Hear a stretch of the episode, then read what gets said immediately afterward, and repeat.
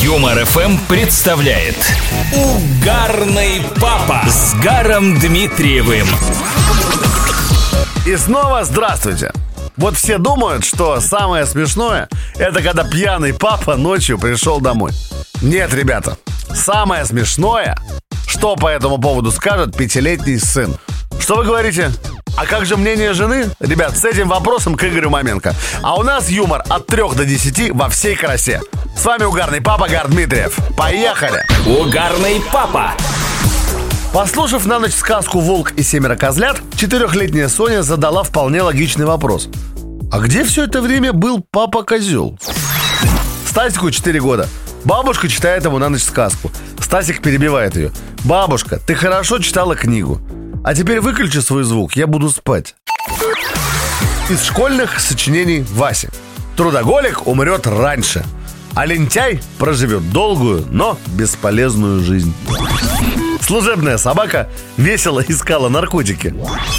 Емельяна Пугачева приговорили к смертной казни через помилование. Дантес не стоил и выеденного яйца Пушкина. Угарный папа. Четырехлетняя Настя просит маму.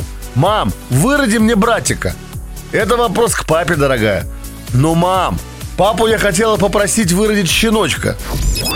Ксюше три года. Соседка ее спрашивает. «Ксюшенька, кто тебе такой красивый костюмчик купил?» «Мама, она долго-долго не ела, вот и купила». Тимофей 4 года 4 месяца. Проверяют слух у врача в поликлинике. Врач шепотом. Газировка. Тимофей шепотом. Мне нельзя. Мама говорит, что если я буду пить много газировки, я стану толстым, как папа. Ну что ж, э, на данный момент у меня все. Разве что напомню, что ваши смешные истории про ваших замечательных детей тоже могут прозвучать на Юмор ФМ. Киндер выдал что-то невероятно смешное? Кидайте нам это в телегу или WhatsApp. Номер прежний 915 0303 567.